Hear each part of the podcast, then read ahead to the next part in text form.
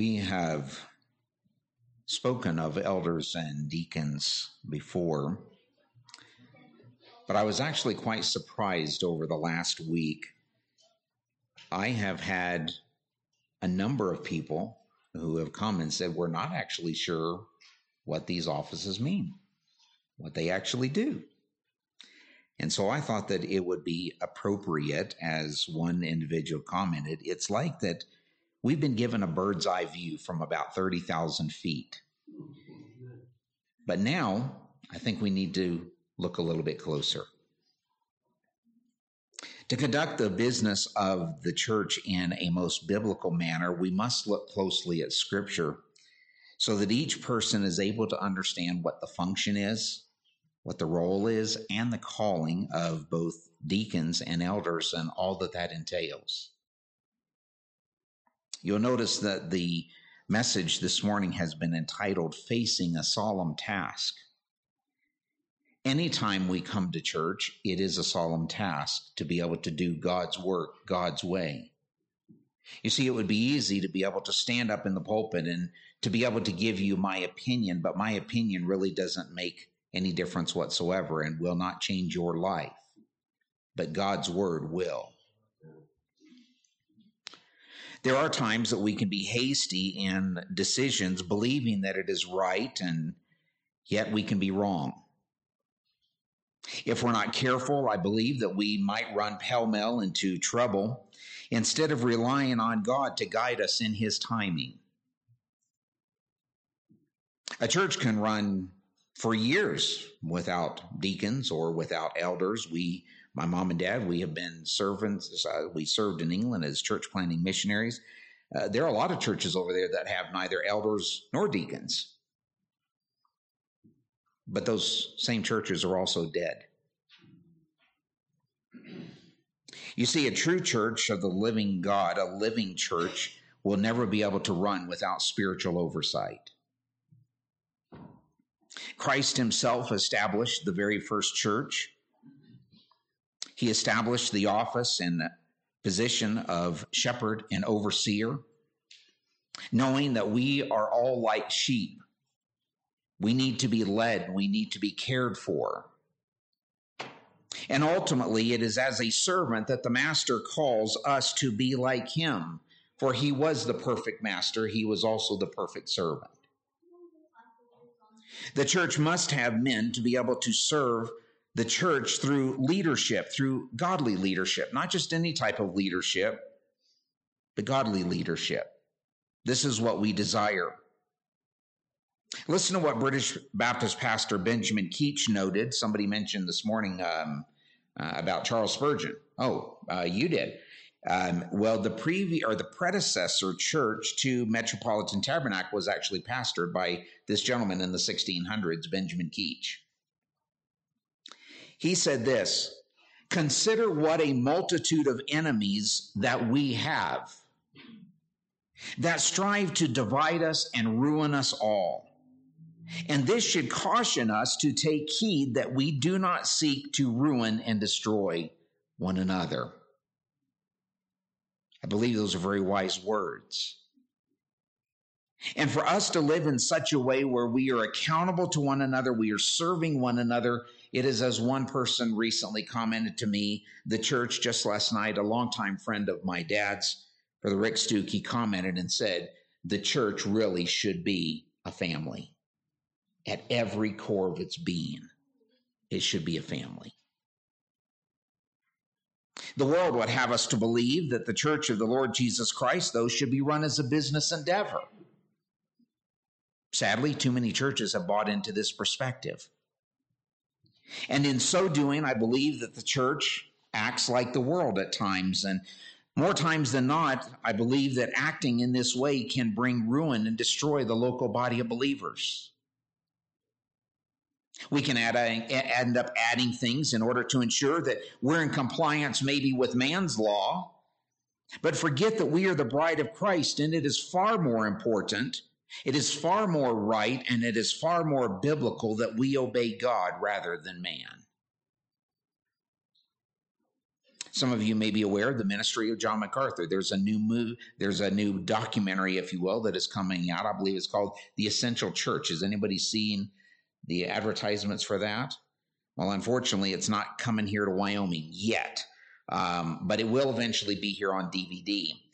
And in there, John MacArthur actually shares, and there are several others from the church who shared what God did when they stood against the government and won in regards to the whole COVID debacle that took place over a couple of years.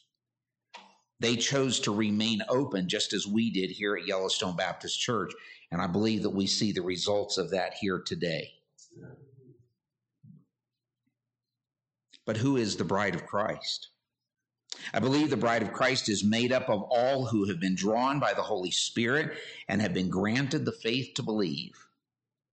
Each person drawn is brought to repentance, whereby they can know that their sins have been forgiven and that the Holy Spirit now indwells their life as a down payment, as a partial payment on the inheritance that we are going to gain. The Bible is clear, though, that a person who has not come in this manner to the Lord Jesus Christ is not one of his children, but is still a child of the evil one. I don't know your hearts this morning, but I believe it's important that if you miss anything else this morning, don't miss this. The Lord Jesus Christ came into the world to save sinners. And as Paul said, of whom I am chief.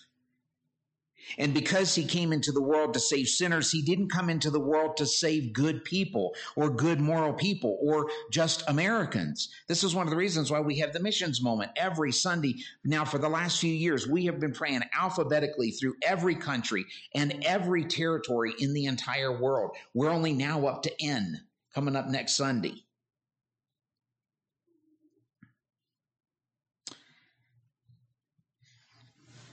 As the bride of Christ, there are some things that I believe we need to see as a congregation in regards to the only two offices that have been given to the church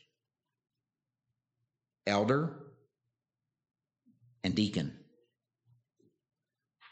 God's word has given us the standard, and if we are going to move into the future in a way that is pleasing to Him here at Yellowstone Baptist Church, then we need to do it in a way or do it in his way and in his timing, even if it does take a while. Now, a few caveats before we get into the main part of the message. A pastor or an elder is not called to be a CEO. Now, that may surprise you, but a pastor is not a CEO. A pastor has no authority on his own. The only authority a pastor will ever have, as I shared last week, is the authority that comes from the Word of God to be able to obey the Word of God, to be able to teach the Word of God. In where the Bible is silent, we are to remain silent. Deacons, deacons are not called to be a board of directors but servants of the Most High to his people. In fact, anybody who serves in any kind of capacity within the local church should be acting as a servant to one another. Whether it's a class that you're teaching or whether it's you're involved in OCC or any other missions giving, when you come up and you put a dime or a, a quarter or, or a dollar bill or a $20 bill, whatever it is that you put in this offering basket, you are actually being a servant to the Lord Jesus Christ. You are actually, in essence, you are serving the people to whom this bucket is going to be going, this money. Members are not stockholders. They are called to recognize that we are all, number one, to love one another. To love one another as Christ loves us, to serve one another. There's a reason, and, and, many of you know this. We've interacted, and even outside of here, uh, I like using a title for each and every one of you. Anybody remember what it is? Brother. Now, I don't do that to the ladies, to the cisterns, but I do that to the brother. It's Brother Al, Brother Gabe, Brother Diego. My dad, that's my dad. But then I call you, if you're a sister here, I call you a sister in the Lord Jesus Christ because that is the way that families interact with one another. We know and recognize that there is only one Father, and that is God. And then, thirdly, not only are we to love one another, not only are we to serve one another, but we are to be in unity with one another as a family. Guides, rules, constitutions, even doctrinal statements. We've said this before. They're not the final authority for Yellowstone Baptist Church. The Bible is. The Bible supersedes all of that. Uh, the documents that we have, we've already seen. There are some of you who have already mentioned this in the past, here in the last month or so. There's some areas that we missed in the Constitution. There's going to be some areas that we're going to have to revise or update at some point in the future. Why? Because those documents were not written under the inspiration of the Holy Spirit like God's Word was. There's only one of God's Word. So we come this morning and I want to show you firstly the word usage that is found in the New Testament because there are a number of churches and there are some that are like us. They may be well meaning, but I think there are a lot of people that haven't actually been taught about these things. The first word is presbyteros. Now, all of these are actually referring to the same office of elder, overseer, bishop, shepherd. They're all the same position. The word presbyteros, which is where we get our word presbytery or Presbyterian from, actually means elder in English. It is used 66 times. It is the most used of all of the office positions or the titles that are used for, well, I don't want to say title because uh, what we actually do is, is not a title, it's a position that we serve in. So we don't want anybody to come up and call us Presbyteros Mark or Elder Mark. A lot of people ask me, well, what would you like me to call you? And I say, how about just Mark? I'm a brother in Christ just like you are. The difference is that I've been tasked with the awesome and the solemn responsibility of being able to open up the Word of God week after week to be able to teach you what God's Word has to say. There are times, though, like this morning, I sit in the Sunday school class and I'm hearing another brother be able to share the words of God. The second word is the word episkopos. We get the word, you may have heard, episcopal. And episkopos simply means one who is an overseer. And I'm going to break these down here in just a moment for you. It is used five times in Scripture. And then the third word is the word poimen. Poimen is used only four times, and it refers to one who is a pastor or a shepherd, one who takes care of a flock. I think that the term pastor or shepherd is is actually one that probably has the most emotive uh, or the, the most emotions, if you will, behind all of that because it refers to how he reflects or how he feels, the emotions that he has in dealing with the flock of God. So, out of these three words here, the first one, elder or presbyteros, this describes who a man is and it reveals his character. So a man who has a character, you've heard maybe heard the saying, what is the difference between reputation and character? Reputation is what people think you are, character is what God knows you are. So someone who is an elder, God knows the character of this individual. Now, this is not somebody who is perfect because nobody is perfect, and that does not excuse sin from any one of us. But it's important that we strive to have a character that reflects the Lord Jesus Christ, even at times when we may be confronted about something, or maybe there's something that is said that we don't like.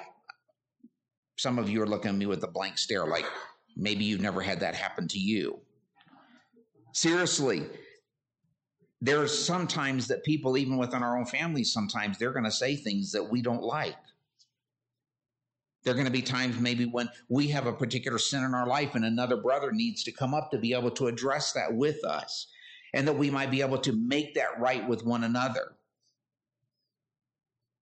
A person, though, who is not willing to make things right, who is who is not willing to admit when they're actually wrong in a particular area, is not qualified to be an elder. Secondly, an overseer. This refers to what a man does. This basically is his function. It's to oversee, that's the simple part of the word, to oversee everything that takes place in regards to a local congregation. Now, that can involve being involved with the deacons. It could be a spiritual matter whereby there's marital counseling or some kind of counseling that has taken place. But ultimately, all spiritual well being within a local congregation is tasked biblically to an elder, to those who have spiritual oversight, as Hebrews chapter 13, verse 17 tells us, for they watch for your soul. That's a pretty solemn task. You see, if the Lord spares me and he spares you for a little while longer, and he spares me for a little while longer, one day we're going to get a call, and either you're going to hear that Mark has gone on to be with the Lord, or I'm going to hear that you have. And there may be times when I'm going to be called upon, as I have already done, and that is to conduct your funeral, to be able to conduct your celebration of life. And the question that we're going to have to answer, not just to that family, but to those who are there, is number one, what is the gospel of the Lord Jesus Christ? Is the gospel being clearly presented? For what it is worth, I don't believe that a man who stands at a funeral and does not proclaim the gospel of God is not a true minister of Jesus Christ. You have a perfect opportunity to be able to share there is only one life, it will soon be past, and only what's done for Christ will last. I remember when I worked in the funeral industry and served as a chaplain out of the 273, 274 funerals that I did over the course of the eight years, I only knew three of the individuals that I ever did the service for. I can tell you a number of cases where there were individuals who would come up and they say, Listen, we know you're a pastor, we know you're a preacher, but we don't want any of that Bible stuff in the funeral. We just want you to give some nice words about our loved one. I said, No, I can't do that because I would be dishonoring to God first and foremost. I am going to proclaim the truth. And I would state at every funeral, the last thing that I would say was if this person who is here before us could come back for just 30 seconds, it doesn't matter whether they're in hell or whether they're in heaven. I believe that they could come back for 30 seconds, that they would tell you this Know Jesus Christ. That's it. Even the rich man in hell knew that he deserved to be there, but he asked Mo, or he asked Abraham to be able to send Lazarus or somebody to be able to go witness to his family so they wouldn't come to this awful place. But he knew he was right where he deserved to be. Somebody who is an overseer, that spiritual function that says, I care about you, not just on a Sunday morning between 11 and 12 15 but all spiritual well being. This is why we have so many things on offer. This is why we have the ladies' meeting, why we have the men's meeting, why we have the prayer meeting and Bible study on a midweek. It's because we want you to be able to, whether you're doing it at home or not, to be able to spend time with God. And I'll be honest, it's not easy in the rush of all that's going on in your life and all that's going on in my life, it's easy to put your head down on your pillow and realize, oh man, I didn't spend any time in prayer today, or I didn't spend any time reading my Bible. I didn't spend any time with my family pointing them to Jesus Christ. And sometimes we just have to ask God to forgive us and start all over again. The final word, poimen, the one that means a shepherd. Again, this is a word that refers to his attitude. Does he seek to shepherd?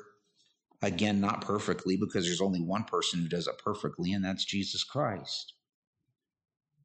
The qualifications for these are actually found in two locations throughout the scripture. And one is 1 Timothy chapter 3, which we have already read. It actually goes from verse 1 through verse 13, which also includes the deacons. And then we also find these qualifications for an elder in Titus chapter 1, verses 6 through 9. And we'll look at that, Lord willing, next Sunday. But 1 Peter chapter 5, verses 1 through 2 brings these two verses or brings these three terms all together. Listen to what Peter said. So I exhort the elders who are among you as a fellow elder and a witness of the sufferings of Christ, as well as a partaker in the glory that is to be revealed, shepherd, there's the second word, poimen, the flock of God that is among you, exercising oversight. Here's the third word, not under compulsion, but willingly, as God would have you, not for shameful gain, but eagerly. Peter is instructing the elders to be good overseers as they pastor. The first point shepherd the flock. Paul makes clear in 1 Timothy that this is not just a solemn task, but it is also a noble task.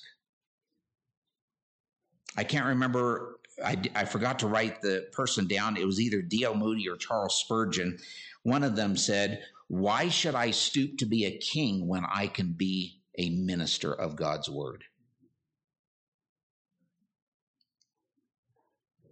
A man must aspire to the office. The word here simply means to stretch oneself out in order to touch or grasp something, to reach after or desire something. Now, as as you can imagine, you've seen several of you know my boys, and all but one of my boys are all taller than me. And I can remember as they grow up, they say, Well, I can't reach it, Dad. We'll stand on a step stool. Get a chair so you can reach the top cabinets because I certainly couldn't reach them and my wife couldn't reach them. And after a while, they got taller than us and they were reach and they were saying things like, Well, Dad, why don't you stand on a chair? And now my daughters are both taller than both of us. And they're asking us to stand on chairs. This is what this term is referencing here. To stretch yourself beyond what you think is capable, stretch just a little bit more. Do you remember when you were in school? I know this is going to be a long stretch for some of us. Do you remember when you were in school and it came time to be weighed and measured and how high you were, how much you had grown maybe in the last year? Yeah, some of you are already doing it. You're remembering. It's like, okay, today you're four foot three, three, four. And the teacher would put the thing on the ruler on top of your head and mash your hair down, and you find out you're actually only four foot one stretching oneself in order to touch or to grasp something. In other words, the gift of being an elder doesn't fall into the lap of a man with no effort. It takes a lot of work to be an elder. To be able to stand and to deliver God's word requires large amounts of time spent praying, spent learning the people, learning and understanding who Jesus Christ is, opening up the word of God and saying, I'm not going to give you my opinion this morning. I'm going to tell you what God's word says. A spiritual man will stretch themselves like one maybe who goes to the gym and you get to the end of your workout and you maybe you've walked or you've run for two miles and you think yes i can do just a little bit more. So you stretch your muscles and you work them a little bit more and you try to strive to be able to reach that third mile.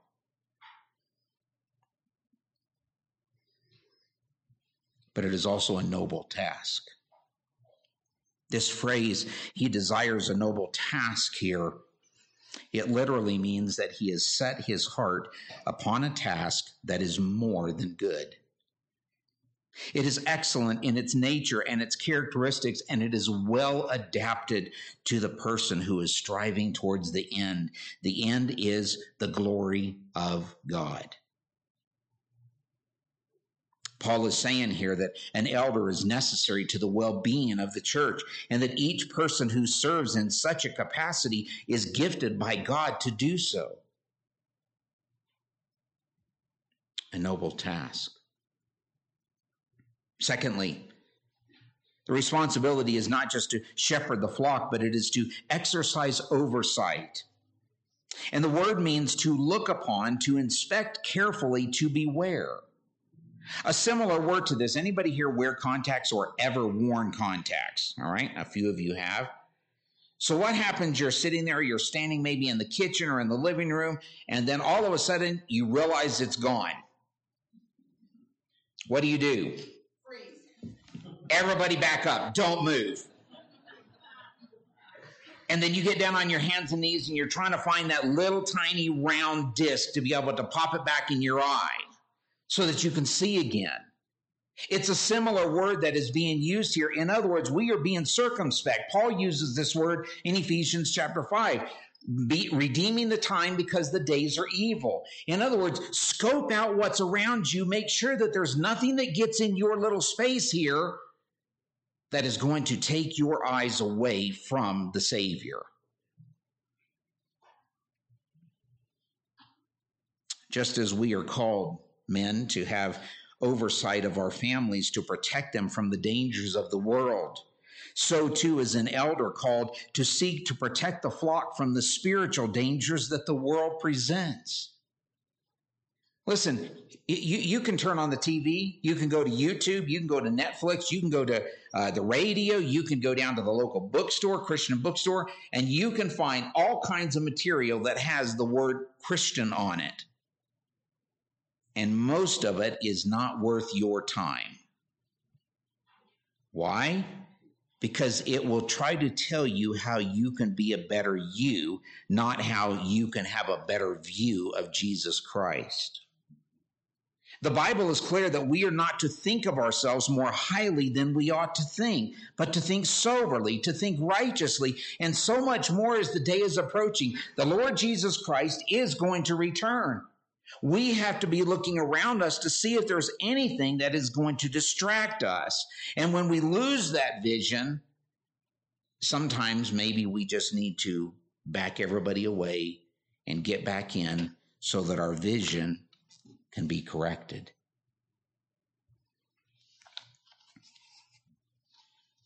Exercise oversight.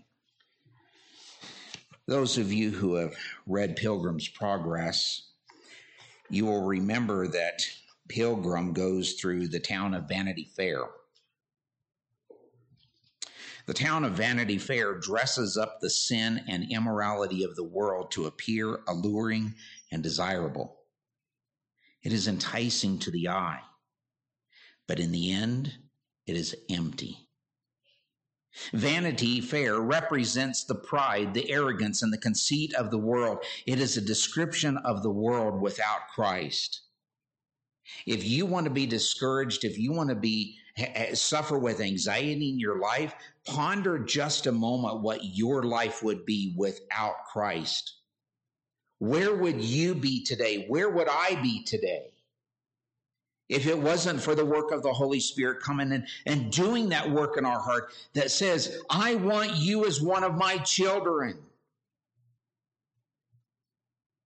But too often we as Christians, we, we can get caught up in the vanity fairs of this world. It's alluring. It is desirable.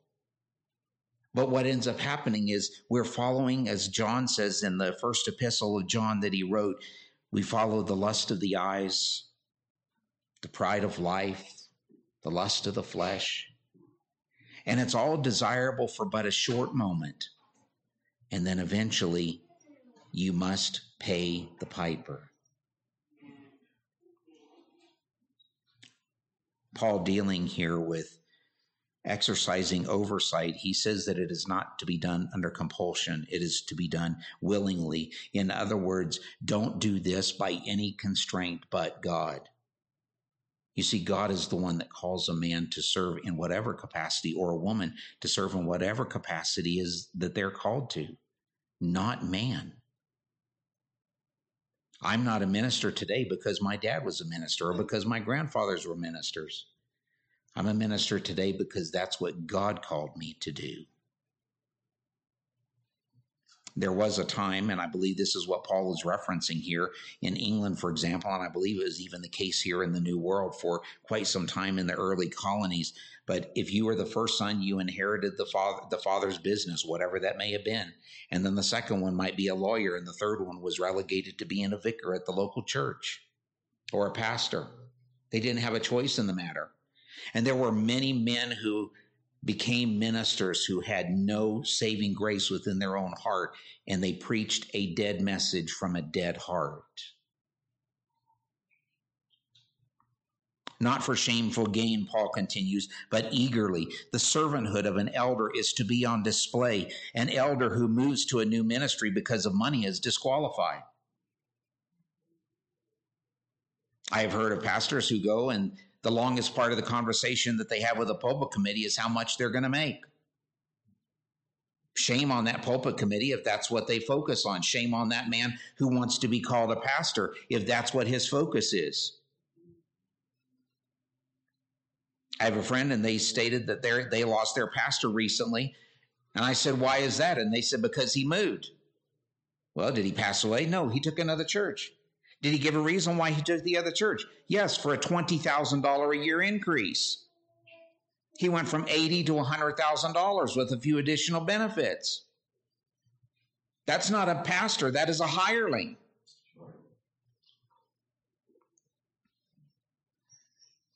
That moves us to Acts chapter 20. And for the sake of time, you don't have to turn there, but I just want to read three verses. Pay careful attention to yourselves and to all the flock in which the Holy Spirit has made you overseers to care for the church of God, which he obtained with his own blood. I know that after my departure, fierce wolves will come in among you, not sparing the flock, and from among your own selves will arise men speaking twisted things to draw away the disciples after them. And this is what Paul gave the instructions to the Ephesian elders pay attention to yourself. Every message that I prepare, I have to spend time asking God, Lord, what is there in my life that needs to be changed? What is it that you want to teach me through this passage? Because if I can't learn something from it, there's no way that I can expect you to learn something from it. So he tells these, these elders, look to yourself. Pay attention to what you are doing. Pay attention to your lifestyle. Pay attention to your ministry, to the way you conduct or the way that you share the word of God.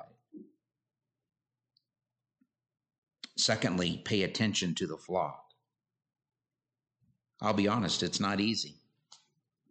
I mean, the, the one phrase that is used or the one word that is used more and more throughout the scripture is we are sheep. Right? That's what God sees us as. We are sheep. Anybody ever met a smart sheep? sheep can be dumb. We can all be dumb. We can all get so focused on what's going on in the world, and then we come and maybe we'll get together in family prayer, or we'll get together in a home group, or we'll get together at church and we'll get down and pray and we'll cast all of our cares on Him. And then we'll stand up and we'll say, Lord, thank you for listening. I got it from here. And we'll take it and sling it back on our shoulders and walk out thinking that we've done something special. I don't know about you, but I've been there a number of times. To think that we are to cast our care upon Him. What are we supposed to do with that when we take it to Him? Leave it there. But paying attention to the flock means that we take concern when, when somebody comes or they give me a call or I get an email or I get a text and say, hey, we're struggling. Can we come and talk with you? That's part of the work of an elder. Because we are to care because it's not about what you bring into the offering. It's not about what you actually do here. It's about where you will be for all of eternity. Do you remember what we have shared in the past from matthew chapter 25 there are going to be some people and there may even be some here this morning. And you're going to stand before god and you're going to say lord didn't i do all of these things for you? And he's going to say depart from me because i never knew you To me, it is some of the most solemn, sad, tragic, heartbreaking words in all of Scripture to think that some who are sitting in churches on a daily basis or on a week by week basis on a Sunday, they're going to be some because you think you were baptized or because you joined Yellowstone or, or because you were a teacher or because you were a pastor or because of whatever you were, and you think that's going to gain you entry into heaven. I have often used the example, and you heard, several of you have heard it before from other ministers, and that is if we stand before God and He asks us, Why should I let you into my heaven? What would your answer be? And if your answer begins in the first person, I, me, myself, this is what I have done, there will be no entry. Ultimately, it has to be as Alistair Begg said, because the man on the middle cross said I could come. That's the only reason that you and I are going to be there. Exodus chapter 34 shows what is expected of a shepherd. Listen to verse 15 and 16. I myself will be the shepherd of my sheep, and I myself will make them lie down, declares the Lord God. I will seek the lost. I will bring back the strayed. I will bind up the injured, and I will strengthen the weak, and the fat and the strong I will destroy. I will feed them in justice. And here's our final points this morning. An elder is one who shepherds the sheep. Shepherding the sheep is a pretty big job. It takes more than just one to be able to take care of a congregation. It takes others who are spiritually qualified to be able to do that so that together we actually serve so that one day we can present this body of Christ to the Lord Jesus Christ. And hopefully that we will hear the words, Well done, you have been a good and faithful servant. Not well done, you were a great preacher. Not well done, you built a new building. Not well done, you gave X amount of dollars to missions. No, God simply calls you and I to be faithful. This passage in Ezekiel is clear that we are to we are to lead the sheep to lie down in safety. When I take the girls to work, we pass the cows that are in the middle of, right in the middle of Cheyenne, down off of Powder House. Several of you have probably seen them. Sometimes there's a guy, I don't know who he is. In fact, I haven't seen him in a while, but has anybody seen the goats recently? The little tiny goats that they bring in to clear out all the culverts. But we were coming by just the other day when we had that big storm, and all of the cows are all huddled up as tight as they can be, and they're lying down trying to stay safe, trying to enjoy what they're what they're chewing on. When you and I are led to safety from the word of God, we will realize that the commands of God are not grievous. The commands of God are there to watch over us. They're there to protect us. We are called to seek the lost. This is the reason why we do the things that we do in whatever mission project it may be, whether it's this here or whether it's other mission projects. You can go out here on this wall and you will see our missionaries and the projects that we support. Seeking the lost is not something that that that we end up at the end of this year. We stop because we've got another project. I can tell you that I have been in multiple churches down through the years, just as my dad has, maybe others of you have, have done so as well. And the church that fails and ceases to give to missions is a church that dies. You can guarantee it. Bring back those who stray. This is not easy because we don't like correction. We don't like to be humbled before God. But for us to live in harmony and unity with one another, there are times when we are called to address sin. We are we are called to address things that are going on maybe in each other's life and say, "Hey, wait a minute. Let's talk about this because what you did or what I saw and you did not bring glory to the Lord Jesus Christ."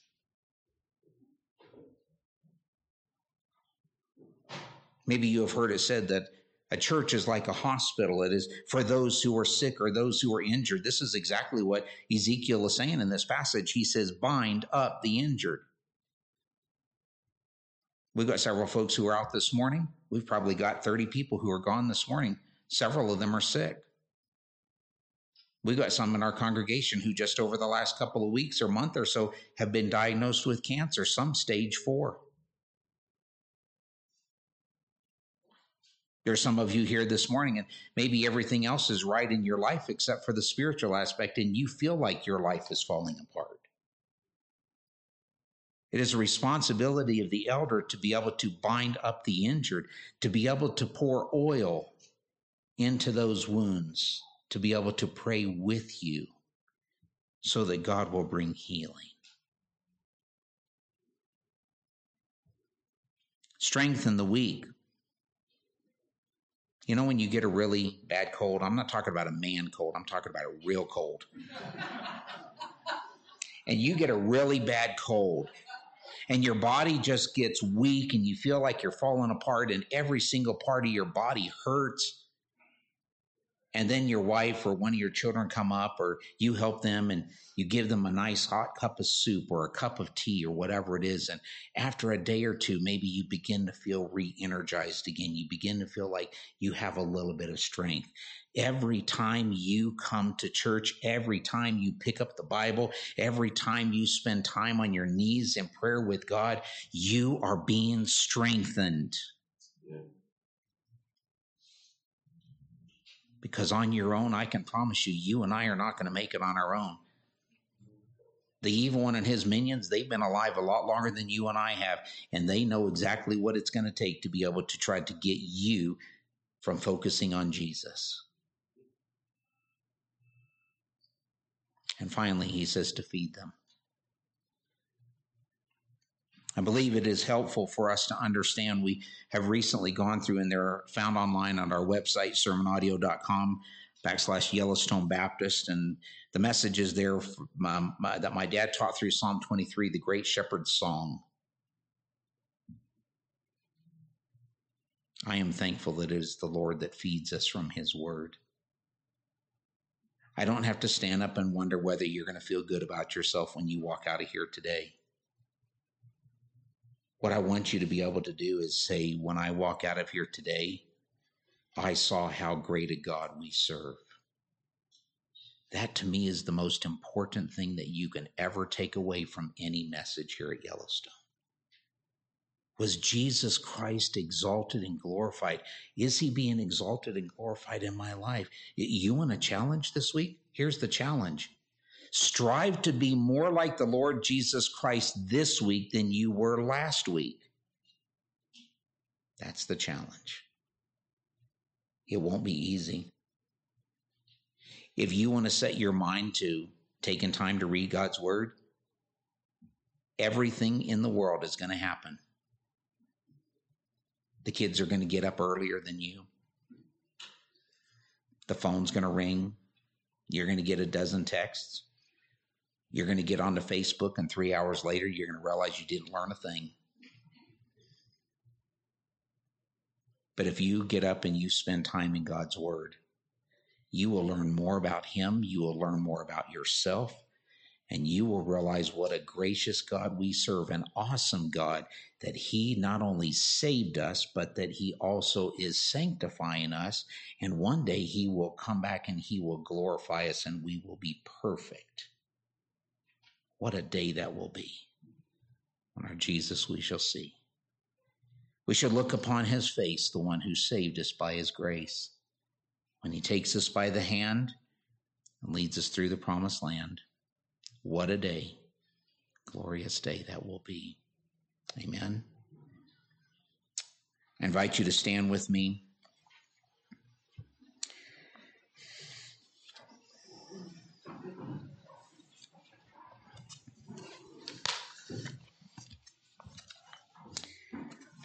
We don't have a final hymn this morning because I want you to just take time contemplating what you have heard today. I want you to take time and ask God what He would have you to do, how you can be more like Him. I asked you at the beginning, and I told you what I was going to, or that I was going to tell you something in regards to the list. The list, because this was asked, the list of men are those who are actually members right now. There are some who are considering membership, so they were not included per the Constitution. But this list that is on here, there are men that may not, some of you may not qualify right now, but the goal of a shepherd, the desire, the work of a shepherd is to get every man to the point where we train them so that they can serve. One day I'll be gone. The graveyard is full of people who thought they were indispensable.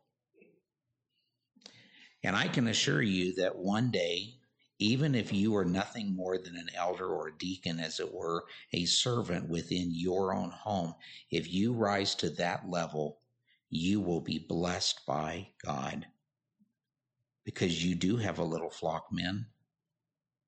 You have your families to take care of, to provide for them, to love them, to serve them, to be an example of Christ to them in every way. The list that we have,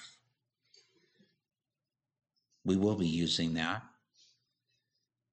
But I want you to continue taking time because until you understand truly what an elder and a deacon is, I want to make sure that we do before we move forward. And I believe that would be right in God's timing.